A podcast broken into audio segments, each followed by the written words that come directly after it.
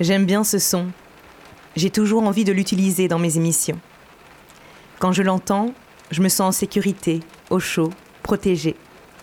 Il provient des gouttes de pluie sur mon Velux, dans le grenier de ma maison, là où je travaille. Souvent, il m'aide à me concentrer, à réfléchir et à vous écrire. Pour vous dire aujourd'hui que ce que vous vous apprêtez à écouter est un épisode d'un podcast à soi un peu particulier, un peu différent. Un pas de côté, un bonus, une tentative. Il y en aura quelques autres comme celui-là, de temps en temps, sur le fil d'un podcast à soi. Il s'agit de récits de vie quotidienne, portés par des voix de tous horizons. Des chroniques ordinaires du patriarcat à travers les menus détails. Les courses, notre maquillage, le repas de Noël, la minute après le sexe, la sortie d'école. Des relectures féministes de nos vies, en quelque sorte. Il s'agit aussi et surtout de faire entendre les pistes d'émancipation, les résistances qui se nichent dans les détails du quotidien et qui ne sont pas dénuées de contradictions, de retour en arrière, de déception, mais aussi d'avancées et de redécouvertes, de réappropriation. Cela fait quelque temps que cette idée me trotte dans la tête, lors de chaque préparation des épisodes d'un podcast à soi. Vous savez, pour chacun d'entre eux, je récolte beaucoup d'histoires, je fais de multiples rencontres merveilleuses, importantes, et je ne peux pas tout utiliser. Je dois faire des choix difficiles, ne pas faire entendre certains récits, certaines voix, parce qu'il faudrait s'y attarder plus longtemps, laisser le temps à l'autobiographie de se dérouler, pour ne pas gâcher ni simplifier. Alors, sur un petit carnet, j'ai une longue liste de femmes à recontacter. Une pêcheuse de crevettes, une travailleuse domestique pour de grands patrons, une petite fille féministe. Et puis, j'ai aussi caché au fond de mon disque dur des voix enregistrées et jamais partagées. Il est temps de le faire aujourd'hui. Ça s'appellera une vie à soi.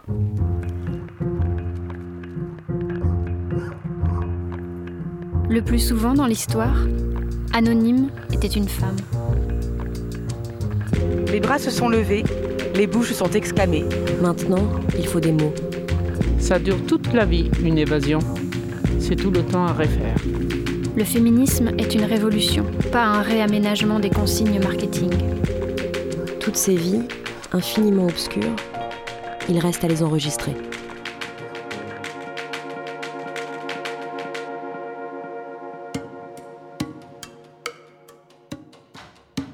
Une vie à soi, par Charlotte Bien-Aimée. Les désirs de Sophia.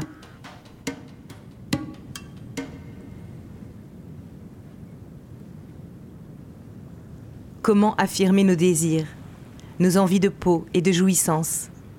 Comment réussir à se trouver soi dans une société qui nous demande de nous oublier, de penser à l'autre, aux hommes, avant de penser à soi et aux femmes? Comment cheminer dans les méandres de nos fantasmes Nous débarrasser des réflexes appris depuis toute petite Lâcher les mécanismes, les injonctions, ou nous les réapproprier? Comment jouir si on ne nous parle de rien, si on ne connaît pas notre corps? Je me suis posé toutes ces questions et je me les pose encore aujourd'hui. Au cours de ma vie sexuelle, j'ai eu des expériences très belles, beaucoup de plaisir et de jouissance. Je pensais ainsi avoir réussi à connaître mon désir, à l'affirmer. Mais au fil de mes découvertes féministes, j'ai relu tout cela sous un autre angle. J'ai déterré les souvenirs, et j'ai compris à quel point j'avais été aveugle à certaines choses, à quel point j'étais ignorante de mon propre corps, de ses possibilités et de sa puissance sexuelle. J'ai fait des relectures féministes de ma vie une sorte d'autobiographie perpétuelle qui me permet d'avancer aujourd'hui, et que Sophia, 25 ans, a fait elle aussi lorsque je l'ai enregistrée dans le cadre de l'épisode d'un podcast à soi 18, La révolution du plaisir, consacré à la sexualité des femmes.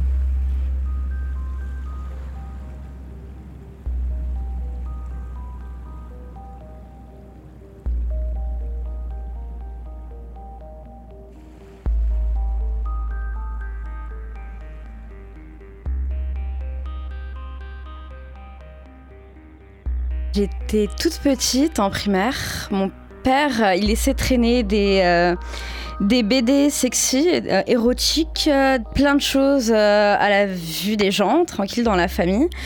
Du coup, j'ai trouvé ça avant de savoir comment on faisait des enfants. J'ai ramené ça en primaire. J'ai ramené toutes les copines. Je leur ai dit Eh, regarde, c'est ça un zizi. c'est ça un vagin. Regardez comment ça se passe et tout. Mais je savais même pas comment on faisait d'enfants. On était juste là Waouh, c'est ça un corps, c'est ça des gros seins. On était euh, vraiment euh, choqués. Du coup, on voulait carrément tous se passer le livre. Mais je me suis dit Non, on va voir que je l'ai pris. Je le ramène à la maison. Je sais même pas si je lisais bien à cette époque, juste euh, on regardait les pages euh, et ça m'avait. euh, C'était comme si j'ouvrais, comment dire, la boîte de Pandore.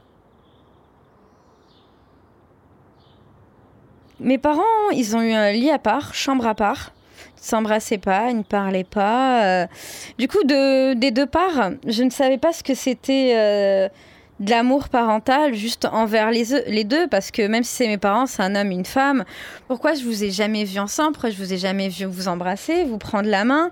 Et euh, je savais que mon père a, il s'est marié à 50 ans. Il a eu sa, sa vie euh, avant et il m'a toujours dit Sophia, profite de ta vie et euh, après tu te marieras. Comme c'était normal de de faire toutes les choses.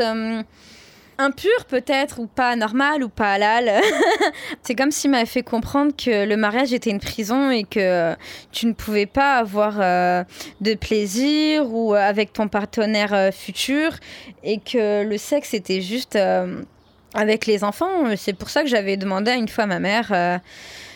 tu nous as eu, on a eu trois enfants. Est-ce que tu as accouché avec papa trois fois ou c'est comment? Et elle m'a dit que sa relation avec lui était tellement horrible qu'elle voulait pas en parler. Du coup, j'ai essayé quand même de, creuser parce que je sais que ma mère, elle s'est mariée à 35 ans, du coup, et qu'elle a préservé sa virginité. Et je me suis dit, c'est chaud quand même, tu te préserves euh, jusqu'à cet âge-là pour être avec un homme de 50 ans. euh, C'était. euh, en tant que, jeune femme, j'ai trouvé. aucun plaisir à ça et je voulais pas du tout me dire plus tard bon bah vas-y je dois avoir des gosses donc je vais prendre la première personne que j'ai. Je sais que mon père a choisi ma mère parce que euh, elle pouvait avoir des enfants, que lui avant il était avec euh, une femme qui n'en pouvait pas, il l'a quitté juste pour ça. Donc euh, c'est comme s'il m'a fait comprendre que la femme elle était là juste pour faire à manger, pour venir juste après le travail, pour s'occuper de lui et le, le satisfaire et que c'est fini, il n'y a plus de désir, que voilà, c'est la fin de la vie et qu'on doit faire avec.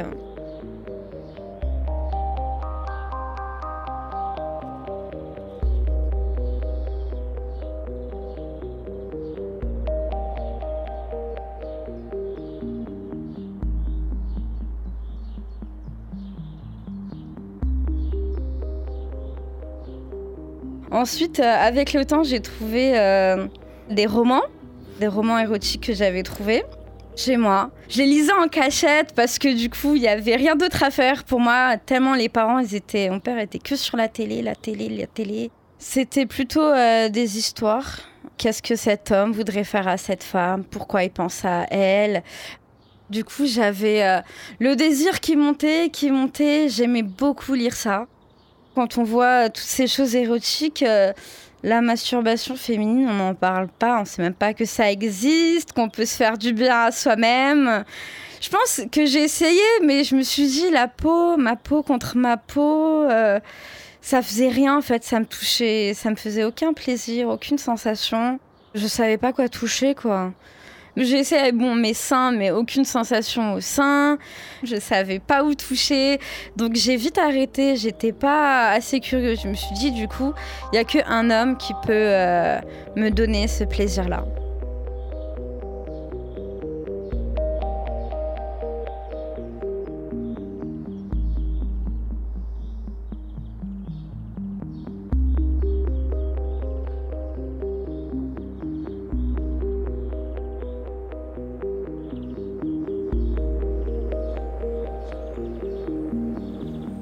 Je ne viens pas du même milieu social que Sophia. Et pourtant, même si le sexe n'était pas tabou chez nous, les mots n'étaient jamais posés non plus. Et aucun outil n'existait à ce moment-là pour apprendre à se découvrir. J'ai très longtemps eu honte de me masturber, honte d'en parler, jusqu'à il y a peu. Et pour les relations sexuelles, que j'ai toujours envisagées comme nécessairement hétéro, j'ai dû découvrir toute seule, peu à peu, au fil des rencontres, des expériences bonnes ou mauvaises, Je pensais être sûre de mes désirs, et en même temps, je me fondais toujours dans celui des autres, comme ce fut le cas pour Sophia.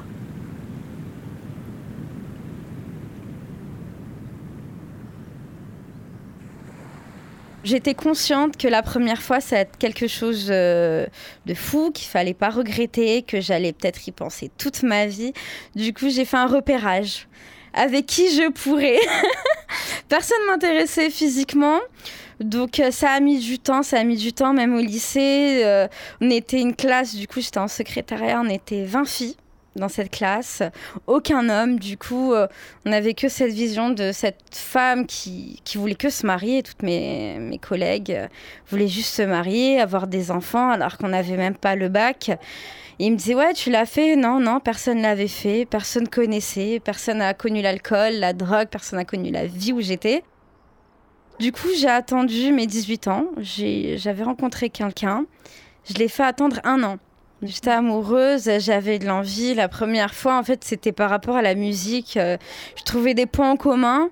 J'avais pas l'habitude euh, qu'un homme, on va dire maghrébin, écoute aussi du métal, qui soit aussi fou que moi, qui ait aussi beaucoup d'envie, euh, mais qui le montrait pas et qui était pudique. Du coup, ça, ça m'a beaucoup attirée. Je lui ai dit que lui, si ça se passe, je sais qu'il va pas en parler à tout le monde. Donc, ce qui m'a rassurée, c'était que lui, il avait aucun rapport avant moi. Donc je me suis dit, c'est mieux de commencer comme ça.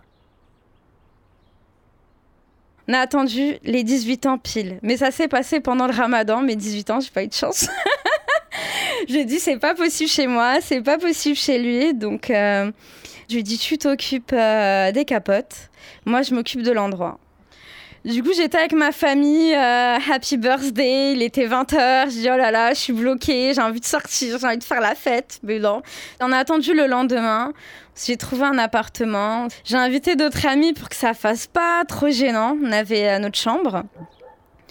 J'avais euh, tout ce qui se passait du coup dans les livres, tout ce que j'avais imaginé. J'étais là, vas-y, I'm ready. J'ai enlevé tous mes vêtements.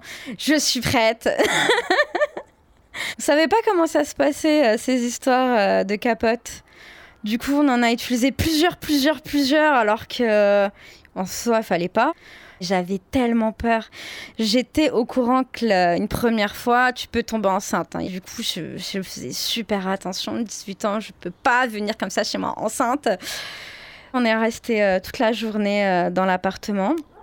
Et en fait, ce qui s'est passé, c'est qu'il n'a pas du tout éjaculé je l'ai mal pris. J'étais sûre que c'était, on va dire, comme le rôle de la femme de faire plaisir au l'homme, qu'il fallait que le final, ce soit qu'il y ait du sperme, que lui soit content, qu'il soit content pour moi, qu'il me dise ouais, on a réussi, t'as réussi à, me donner euh, du plaisir, mais euh, nos corps euh, ont essayé de comprendre qu'est-ce qu'il aimait, qu'est-ce que c'était possible par devant, euh, en dessous, en bas, à gauche, à droite, qu'est-ce que lécher, qu'est-ce que sucer. Donc euh, c'était juste euh, la théorie, on va dire, on était sur une théorie et pas de se dire mon but c'est de sortir de là jusqu'à que j'ai un orgasme. Mon seul plaisir c'était je suis nue, il y a quelqu'un de nu, on se désire et euh, on essaye ce qu'on a envie dans nos têtes. C'était le, je me suis arrêtée à ce désir puisque je connaissais pas du coup euh, qu'est-ce qu'on ressentait. Parce que du coup, quand, quand j'avais lu tout ce qui se passait dans les bouquins, la femme, elle, elle disait pas oh, je tremble, ça monte, je sens quelque chose, euh, j'ai crié, c'est monté dans ma tête. Non, ça s'est pas passé comme ça. Le plaisir, c'est lui, il a envie de moi, donc je suis contente. je vais m'arrêter à là, il n'y a pas plus loin, quoi, c'est juste ça. Je l'ai pris personnellement. Euh, est-ce que c'est moi Qu'est-ce qui se passe Est-ce que tu me désires pas? Après ces, ces questions-là, lui aussi, il avait des questions euh, fortes. Pourquoi tu ne saignes pas? Il a très mal pris. Il m'a dit en fait tu m'as menti, euh, c'est pas possible, euh, on le fait. Tu me dis c'est la première fois, je vois que t'es même pas serré, euh, que mon sexe il va, il va naturellement, on va dire en toi, et que t'as lâché aucune goutte de sang. Donc j'étais très mal. Du coup on s'est séparés. Au revoir. Je me suis dit, bon, si ça commence comme ça et que tu me parles toute ma vie pour me dire ça, ça en vaut pas la peine. Et que ça m'ouvrait aussi une porte pour les autres et que j'étais un peu plus confiance euh, en moi par rapport à mon corps. Déjà, voir quelqu'un qui a limite les yeux qui brillent quand tu te vois nu, ça me faisait plaisir de qu'on me dise je veux te voir euh, tel que tu es. Du coup, euh, le fait que j'ai confiance en moi et en mon corps, ça m'a J'étais, euh, vas-y, ça peut arriver avec tout le monde, je suis sûre de moi, donc j'ai pas à m'arrêter. Le fait de voir un homme qui peut juste avoir une érection à cette vue-là, ça, ça fait aussi plaisir pour l'ego.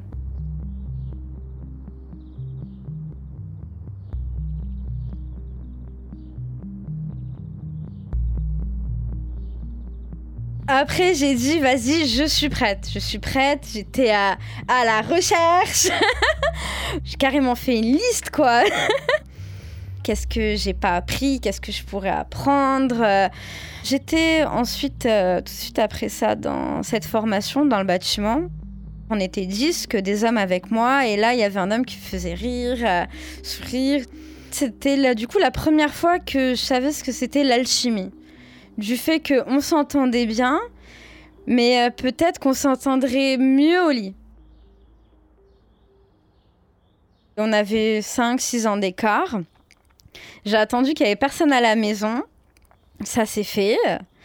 Et euh, au final, il m'a avoué que j'étais sa première fois et qu'il euh, était dans une religion catholique, protestant, qui s'était toujours dit qu'il allait attendre le mariage je savais pas comment le prendre, mais j'ai dit bon, c'est ta première fois, il faut fêter ça, même si tu es un homme. j'ai allumé une petite bougie, j'ai dit faut fêter ça, qu'on soit bien, en détente. Mais le truc, ce que j'ai pas aimé, ce qui m'a dérangé, c'était qu'on me dise euh, ça va, t'as aimé, euh, j'ai aimé ce que tu fais. Euh, ça m'a vite dérangé. Il souhaitait être rassuré. Alors que moi, je même moi, je sais pas ce que j'aime. Donc, tout ce qui passait, ça allait en fait, parce que toute expérience est bonne à prendre. En fait, quand je vois le sexe, c'est plus euh, une relation. Euh, on est plus dans la brutalité. C'est nos corps, c'est animal. C'est comme si un tigre, il vient. Euh, il montre qu'il veut te manger et après il se frotte à ta jambe pour dire euh, ça va, je t'ai pas fait peur. Ça casse tout le mythe euh, de ce tigre. Juste après ça, on a dû se séparer. J'ai dû être euh, dans une entreprise dans le bâtiment. Et comment dire, j'ai rencontré quelqu'un avec qui on bossait dans les chantiers. Et on s'est vu un soir, en dehors du travail. On a bien bu. Ce qui m'a marqué, j'en parle, c'est que euh, on s'est retrouvé euh, dans son lit, euh, un peu bourré, et là il me dit je sais que t'aimes par les fesses. Genre, pourquoi? Je suis maghrébine, on est connus. je sais qu'il y en a beaucoup en vrai, comme elles attendent le mariage et que du coup on en parlait qu'on saigne dans nos premiers rapports, on est tellement sûr de ça qu'on se dit bon bah les fesses, on va passer par les fesses, alors qu'en vrai non, notre première fois, on n'est pas obligé de saigner. Il était tellement sûr de lui et j'avais tellement beaucoup bu qu'il m'a réveillé comme ça directement. Est-ce que c'est parce qu'on change de trou? Est-ce que parce que tu penses que c'est bon pour moi?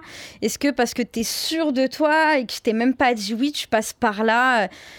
C'est longtemps après que je me suis dit, oh, je peux considérer ça comme un viol. Tu me réveilles dans la nuit, je suis même pas, je sais même plus où je suis. C'est le lendemain qui me dit, euh, mais je pensais que tu avais l'habitude. Et alors, même si j'ai l'habitude, d'où tu te permets de... Euh, bon, soit je me suis dit, bon, bah, j'ai pas eu mal. C'est la première fois que j'ai ressenti euh, une autre sensation que je connaissais pas du tout, qui était totalement différente.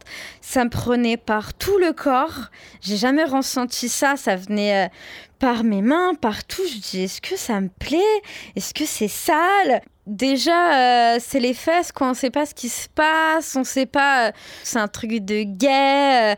c'est un truc sale. ou surtout aussi parce qu'il n'y a pas cette vision face to face le fait qu'on ne se voit pas peut mettre en, confusion la personne. Et en tant que femme, on peut se dire, il ne me voit pas dans les yeux. Du coup, lui, il fait sa chose et moi, je suis juste là euh, pour qu'il se vide, en fait. voilà.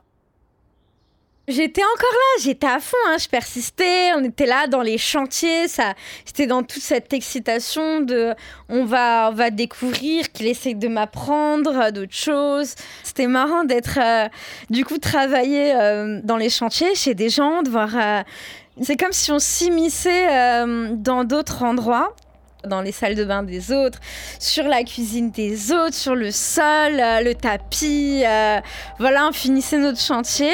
Du coup, on a de la chance, il y a une douche. du coup, on pouvait repartir euh, tranquillement chez nous, détendus.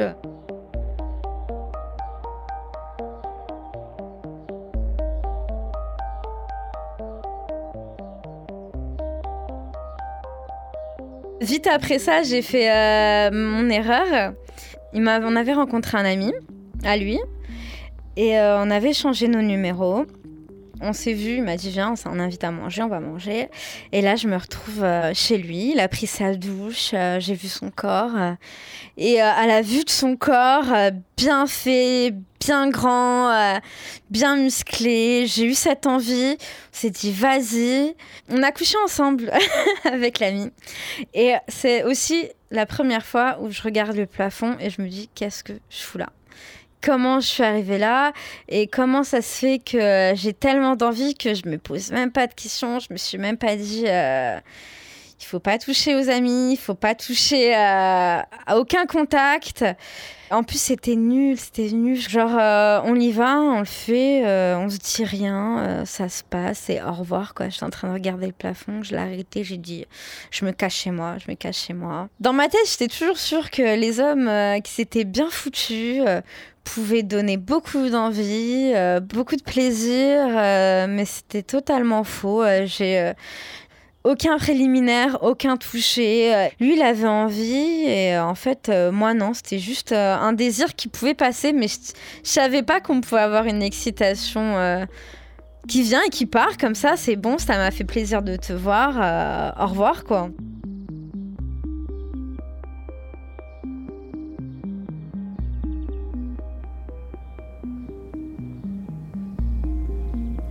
En écoutant Sophia, j'ai reconnu mes premières expériences. Ce désir immense, cette joie, cette énergie et ces déceptions. Ces incompréhensions des relations que j'avais acceptées sans vraiment savoir si j'en avais envie. Ce flou dans mon consentement. Je me suis retrouvée à 15 ans dans le lit du frère d'un ami, 10 ans plus âgé que moi, alors qu'il ne m'attirait pas particulièrement. Il a bien insisté pour venir me chercher en voiture au lycée un midi. Je savais que je ne voulais pas avoir ma première expérience sexuelle avec lui.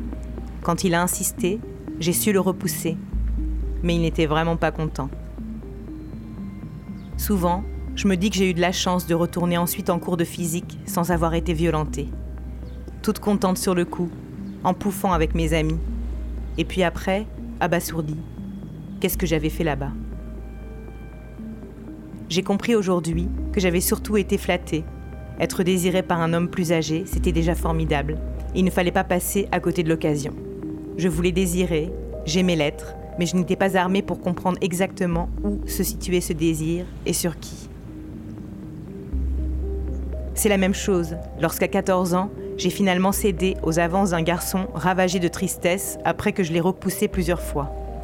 Un jour, il a soulevé mon t-shirt par surprise pour palper mes seins alors que je ne voulais pas. Juste après, il m'annonce qu'il avait des choses à faire et me met littéralement à la porte de chez lui en riant. Il a voulu me punir de l'avoir éconduit. Je l'ai tout de suite compris. Aujourd'hui encore, quand je passe devant cette maison, je me revois devant cette porte, incrédule. Je sais maintenant que j'ai vécu une agression sexuelle. Je sais aussi que céder n'est pas consentir.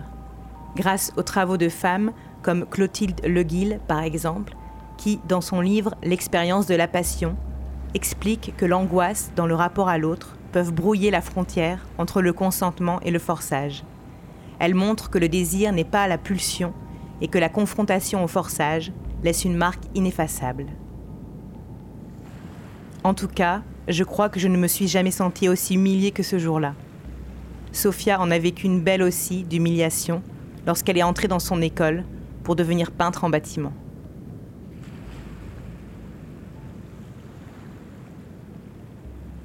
En fait, on était deux filles dans l'école, il y avait une centaine de garçons. On voyait limite que moi parce que les hommes étaient en manque. Du coup, euh, je me sentais limite en fraîcheur. Je connaissais pas ça. Première fois, je voulais maquiller. J'étais pas du tout féminine avant, mais cette présence euh, de beaucoup d'hommes m'a monté la confiance et monté dans ma tête d'un coup et on dirait qu'il y avait écrit euh, j'aime le sexe sur ma tête alors que pas du tout j'avais pas beaucoup de relations donc on vient vers moi un homme aussi en peinture on échange les SMS, il me dit ouais 21 cm, tu vas kiffer ta vie et tout, tu vas pas m'oublier. Euh, lui c'était que le sexe, que le sexe, s'en foutait des sentiments. Mais j'étais quand même curieuse. Du coup un jour on s'est suivis. On s'est suivis, il m'a dit ouais on passe la soirée ensemble, je passe te récupérer. Et là on va à l'hôtel. Je m'y attendais pas du tout la première fois que, que je vois un hôtel euh, F1, comme on appelle. Les banlieusards, le truc ça coûte pas cher. Donc euh, vieil appartement, hôtel. On le suit, j'étais gênée. Déjà, maghrébine, on dirait qu'il avait écrit sur ma tête euh, Ah, comme here for fuck, je viens ici juste pour baiser. On monte, mais moi, j'étais tellement pas au courant que j'ai pas dit que j'avais mes règles. Lui dis, bon, bah, t'es un homme, t'es sûr de toi, de toute façon, euh, tu vas comprendre que j'ai mes règles. Et il était tellement dans, dans l'agressivité. Tout le temps, il demandait, vas-y, viens, viens, viens, prends une douche, ou on y va, on y va. Moi, je voulais juste parler, je sais pas, qu'on essaye de se dire qu'est-ce qu'on aime. Ça m'a énervé, je dis, j'en pars. On va en voiture. Et là, il me dit, euh, j'ai dépensé 50 balles pour toi et même pas en couche. Là, c'est la première fois que je me dis What? Je lui ai dit Écoute, tu m'arrêtes là, il y a une banque. J'ai sorti 50 balles, je lui ai jeté au visage, je lui ai dit Au revoir, je mérite mieux que 50 euros. On s'est plus revu et là, le, la semaine qui passait, euh, du coup, il a commencé à inventer des histoires sur le fait qu'il m'a vu, euh, qu'il en a eu des rapports alors que rien du tout à tout le CFA. Tout le monde me regardait, euh, les gens de ma classe, ils me disaient T'es une cochonne, toi on m'a jamais dit cochonne, qu'est-ce que c'est que ça? Ça me faisait pas.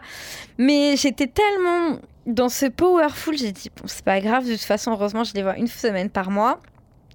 On va passer à autre chose et heureusement que ça s'est vite terminé parce que j'ai dit au gars, c'est la dernière fois que tu dis ça, sinon je raconte la vérité.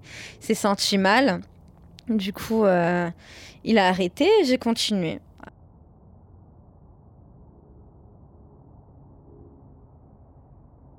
C'est comme si le, sexe, j'avais tellement des problèmes chez moi que j'avais envie de rencontrer d'autres personnes et que je me suis dit bon bah comme j'ai pas vraiment besoin d'amis, comme pas vraiment de gens arrivent à me faire rire ou à me faire sortir, à, à me faire kiffer, que juste le désir et le fait de euh, de laisser son corps s'échapper comme ça, d'oublier où on est, euh, de sentir juste euh, un sentiment, ça, ça me faisait du bien. Je revenais chez moi tranquille, comme si j'avais pris un médicament, un antidépresseur. Du coup, je pensais pas encore à mon plaisir à moi, à ma jouissance, à mon orgasme, mais ça, ça me libérait d'une charge. C'est comme si je faisais du sport, hein. comme si un boxeur euh, il tapait tellement fort euh, sur quelque chose ou des gens qui cassent des objets, ça me, ça me libérait d'une, euh, cette charge qu'il y avait chez moi, de ce stress.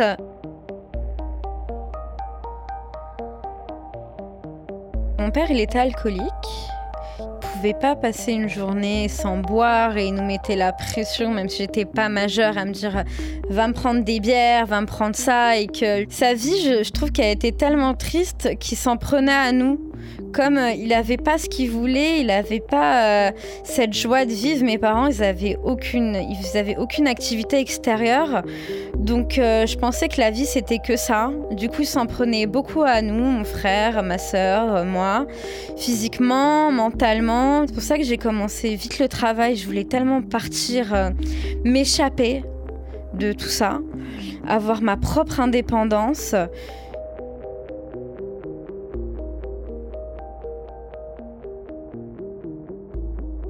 J'avais rencontré une autre personne euh, à l'école. Là, j'avais eu ma coloc et tout. Je me suis dit, bon, j'ai ma chambre. je peux profiter. On va voir qu'est-ce qui se passe. On vient, il passe la soirée euh, dans l'appartement. Et là, gros choc. On a bien bu, on a bien bu. Il commence à m'attraper par les cheveux. Il commence à m'attraper par la gorge. Il me dit euh, embrasse ma bague. dis-moi que je suis la chef, dis-moi que je suis le roi, mets-toi par terre. J'étais tellement pas bien, c'est la première fois que j'ai pleuré. En pleine action, je me dis mais qu'est-ce que c'est? Il me dit non mais c'est pas toi, c'est juste moi j'aime ça, le prends pas personnellement. Oui, mais tu m'as pas prévenu. Je savais pas que tu allais être violent avec moi. En plus, même maintenant, je sais pas comment on peut aborder ces situations. Genre, euh, comme toi, tu aimes ça. Comment tu, tu, peux bien réagir par rapport à moi, par rapport à des actes euh, violents, agressifs ou, euh, ou très dominants Tu veux me voir très soumise et que parce que toi, tu es excitée par rapport à ça tu peux te permettre plusieurs choses. Heureusement, j'étais chez moi parce que ça fait peur hein, la première fois. Où... Surtout quelqu'un qui est fort, il était euh, militaire, euh, il prenait mes bras, j'arrivais plus à bouger. Euh, j'ai dû crier arrête, arrête, arrête. Là, je dis bon, bah, faut que je me calme, faut que j'arrête de partir dans un délire d'exploration de mon corps.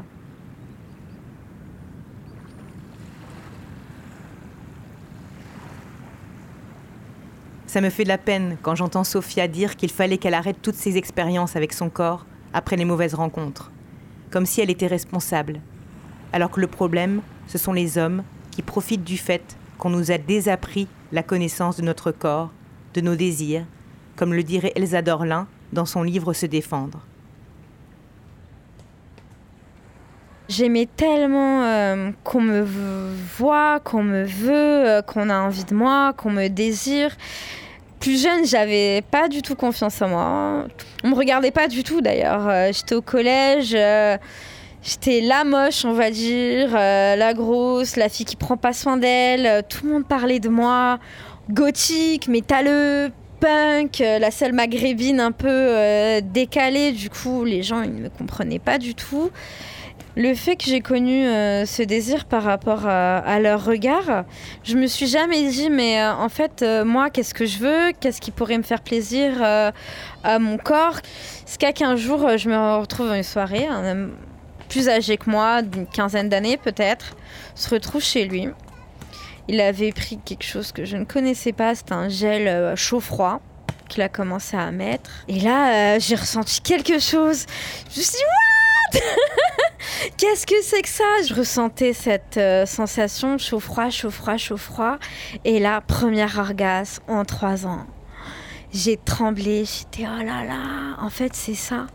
C'est ça, genre je peux avoir ça en étant dans cette position ou en ayant ses envies, en étant calme, avec respect.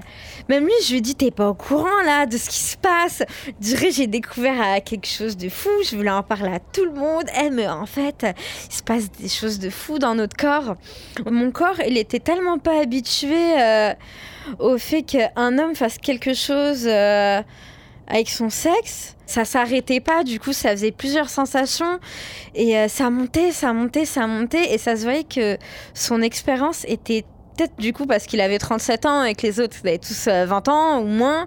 Donc euh, je me suis dit, en vrai, l'expérience, c'est ce que je devrais rechercher et pas trouver des, des hommes qui sont pas sûrs d'eux et trouver un homme, en fait, qui va essayer de, de faire en sorte que toi, tu es bien. On a essayé euh, full euh, Kama Sutra, full tout, mais euh, la première fois que j'ai eu un orgasme, c'était du coup quand j'étais sur lui. Quand j'étais sur lui, au lit. Avec le temps, en fait, j'ai remarqué, mais pourquoi c'est que comme ça que je l'ai eu? Et lui, il n'a pas voulu chercher à comprendre. Comme j'étais que sur lui, euh, c'était, ça le mettait mal à l'aise parce que j'étais en position euh, de dominance pour lui. Lui, il voit une femme qui est sur lui, qui est sûre. C'est comme un chevauchement. Le fait qu'il se soit senti dominé et en dessous, du coup, qu'il ne pouvait pas bouger puisque son sexe était là, que lui, il était en dessous et qu'il ne pouvait pas bouger, que c'était que mon corps euh, qui faisait des va-et-vient, que je faisais en sorte de toucher que ce point. Il s'est senti utilisé en fait comme moi, je me sentais utilisée à l'époque. C'est après que je me suis dit, euh, mais en fait, moi, quand je vais voir un homme et que je sais où toucher, que je sais quoi faire pour avoir mon plaisir, lui, ça le dérange.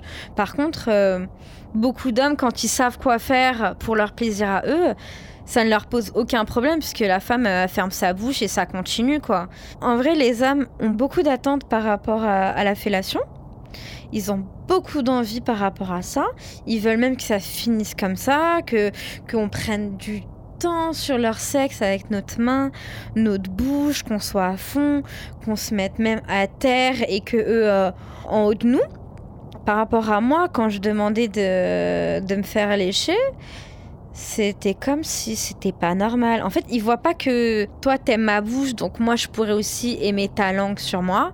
On dirait quand il le, quand il me léchait, c'était comme si waouh, euh, c'était cadeau quoi. C'était mon anniversaire carrément. C'est, j'avais le droit. Euh, j'ai fait des bonnes choses, donc euh, je te remercie. grâce à ça, ça a duré deux minutes et c'est bon. Juste parce que t'as mis ta tête entre mes jambes, je devrais être contente. basta.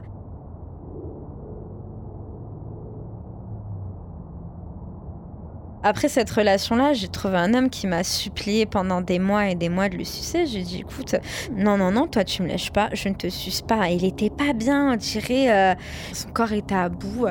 Il m'a dit, écoute Sophia, je vais te faire un cadeau. J'étais là, ouais, quoi, qu'est-ce qui se passe? Je m'attendais à un truc de fou, il m'a mis au sol, il m'a léché, ça a duré deux minutes, mais dans sa tête. En fait, je pense qu'il a jamais fait ça. Je pense que c'est pour ça. Euh, et d'un côté, les pornos, on voit jamais ça. Tu vas jamais voir un homme qui, ouvre le vagin et qui dit bon bah je vais lécher ça.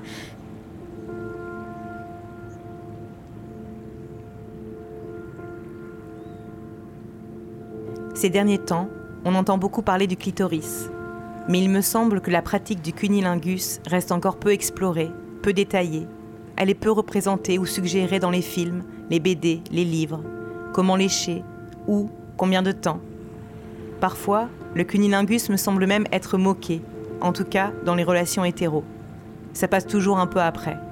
Pas étonnant que personnellement, j'ai été longtemps bloquée à ce niveau-là. Je n'avais pas honte de mon corps ou de mes odeurs, mais je ne voulais pas. Comme si ce n'était pas bien, pas possible, inenvisageable. Petit à petit, grâce aux réseaux sociaux, aux livres, très récemment à Jouissance Club ou au béaba du sexe entre femmes et queer, je me redécouvre, je vis des quêtes quotidiennes. Je lâche les amarres.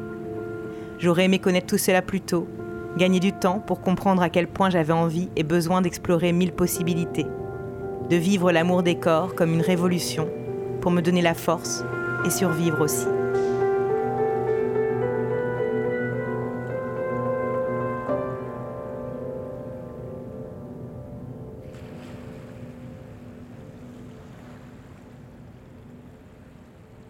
Du coup, bon, avec cette personne-là, comme ça l'a pas fait, on a essayé une autre chose que je connaissais pas. Il a pris des, euh, accessoires façon euh, les DSM, le collier euh, façon laisse, les menottes, tout ça. J'ai bien aimé, mais ce que j'ai pas aimé du tout, c'est que quand j'avais les yeux bandés, il a pris en photo. Genre, c'est pas normal, c'est mon corps. tu me demandes l'autorisation de me prendre en photo. Puis ça va tellement vite. en fait, euh, les hommes, quand ils ont des relations, ils sont tellement pressés de leur raconter à leur ami, de leur montrer euh, alors euh, comment est, son corps il est comment, son vagin il est comment. Mais bon, c'est vite séparé parce que son côté machisme. Et il était en fait violent au final, je l'ai su après ma première claque qu'on m'a donnée qu'il m'a donné. J'ai dit non, non, non, c'est pas possible, faut que je parte, faut que je parte.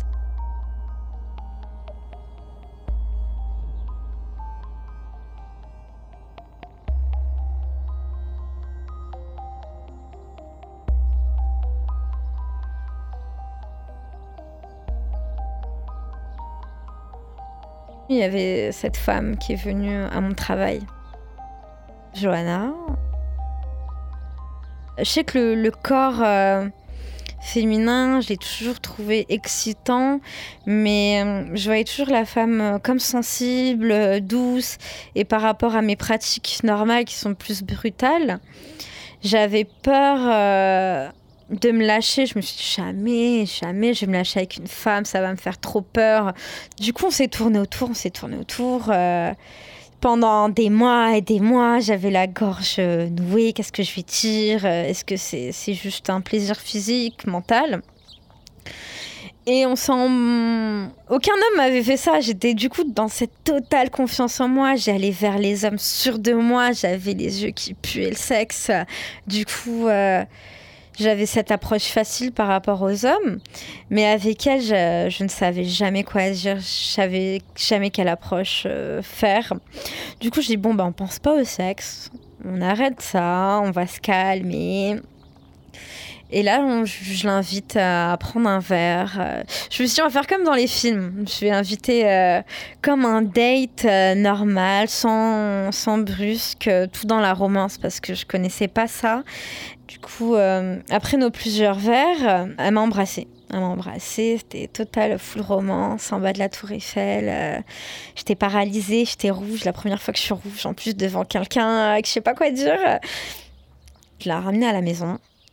On s'est retrouvés dans ma chambre. Donc je me suis lancée, on s'est retrouvés nus sur mon lit, nous deux nus. Et elle a été très douce avec moi, t'inquiète pas.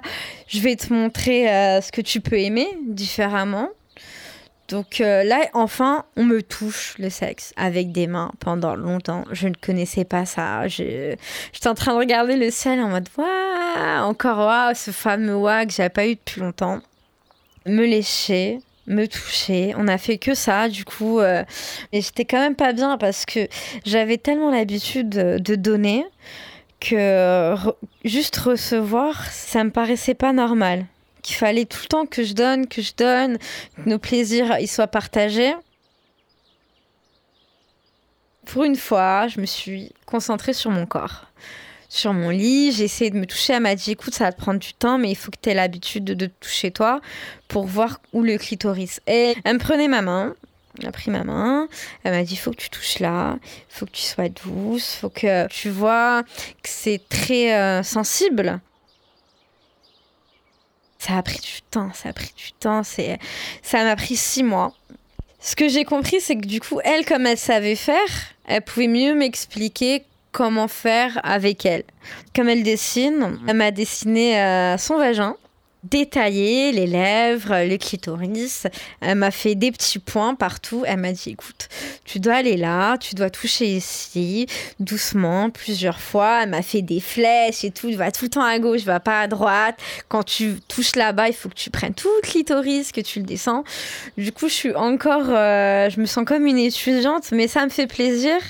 Et j'ai de la chance euh, qu'elle soit patiente parce que maintenant, il n'y a que ça qui me plaît. Je ne veux même plus même de pénétration parce que je savais pas que, en fait, ça, ça me mettait tellement bien et que j'allais tellement vite dans l'intensité. En fait, c'est comme si cet endroit euh, de moi était endormi et que je découvrais une nouvelle sensation euh, avec la langue et avec cette euh, concentration de main, langue, tout, tout se toucher qu'elle soit concentrée. J'ai découvert que c'était mon truc, on va dire, que c'était euh, c'était le point que j'aimais qu'elle touchait et qu'elle pouvait passer longtemps dessus, que ça me ferait autant de plaisir. J'ai eu des orgasmes, j'ai beaucoup joui et euh, tout le temps, tout le temps et elle s'arrête pas tant que je l'ai pas eu.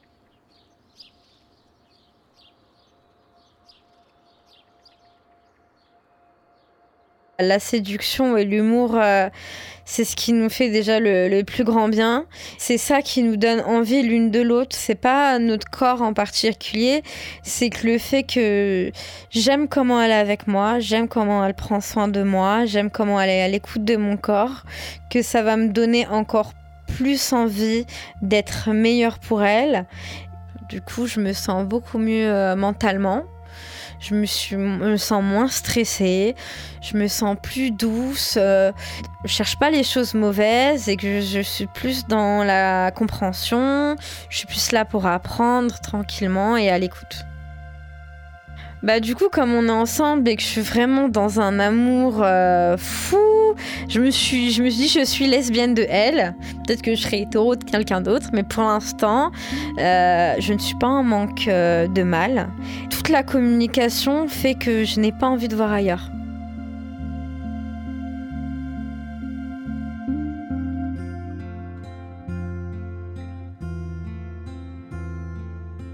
J'entends déjà certaines d'entre vous se dire Bon, Mais moi, je suis hétéro, on ne va pas toutes devenir lesbiennes quand même.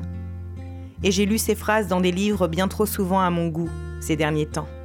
Ces débats avaient déjà lieu dans les années 70. Pourquoi ne pas avancer et assumer le fait que dire ces phrases relève de la lesbophobie ordinaire qui n'est plus possible d'accepter? Cela peut blesser des femmes lesbiennes et bi, mais peut aussi inhiber des personnes qui s'interrogent sur leur sexualité ou qui ont des difficultés à l'assumer. D'autant plus que la sexualité est quelque chose de fluide, de changeant, et qu'il ne s'agit pas que d'attirance, mais aussi et surtout de rapports de domination, comme l'explique Manon Garcia dans La conversation des sexes, notre sexualité est façonnée par de puissantes normes de genre. Cela ne veut pas dire que c'est impossible de changer les choses dans les relations hétérosexuelles. Cela ne veut pas dire que les rapports entre femmes sont dénués de domination. Chacune fait ce qui lui semble le mieux pour elle. Mais personnellement, les apports théoriques, littéraires et militants qui m'ont permis de m'émanciper, qui ont été les plus précieux, viennent des féministes lesbiennes, bisexuelles, trans et queer. En premier lieu, Audrey Lorde, Dorothy Allison, Christine Delphi, Virginie Despentes, Paul B. Preciado, Monique Wittig, Violette Leduc, Virginia Woolf, bien sûr, et tant d'autres. Parce qu'avec elles, nous faisons des pas de côté. Nous remettons la marge au centre, comme dirait Bellux, parce que la domination est si forte que nous ne pouvons pas la voir sans nous en éloigner un peu. Puis, on décide d'y travailler et d'y revenir, ou de s'en éloigner à nouveau. Tout est possible. J'espère que l'histoire de Sophia vous a touché autant que moi.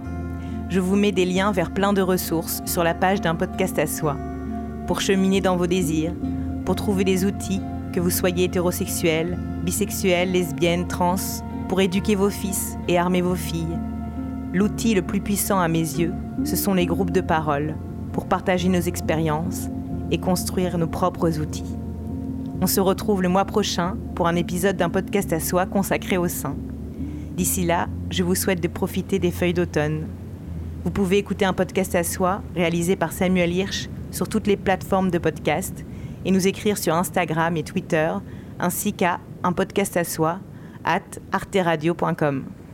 Vive la radio, vive les podcasts, vive la révolution féministe.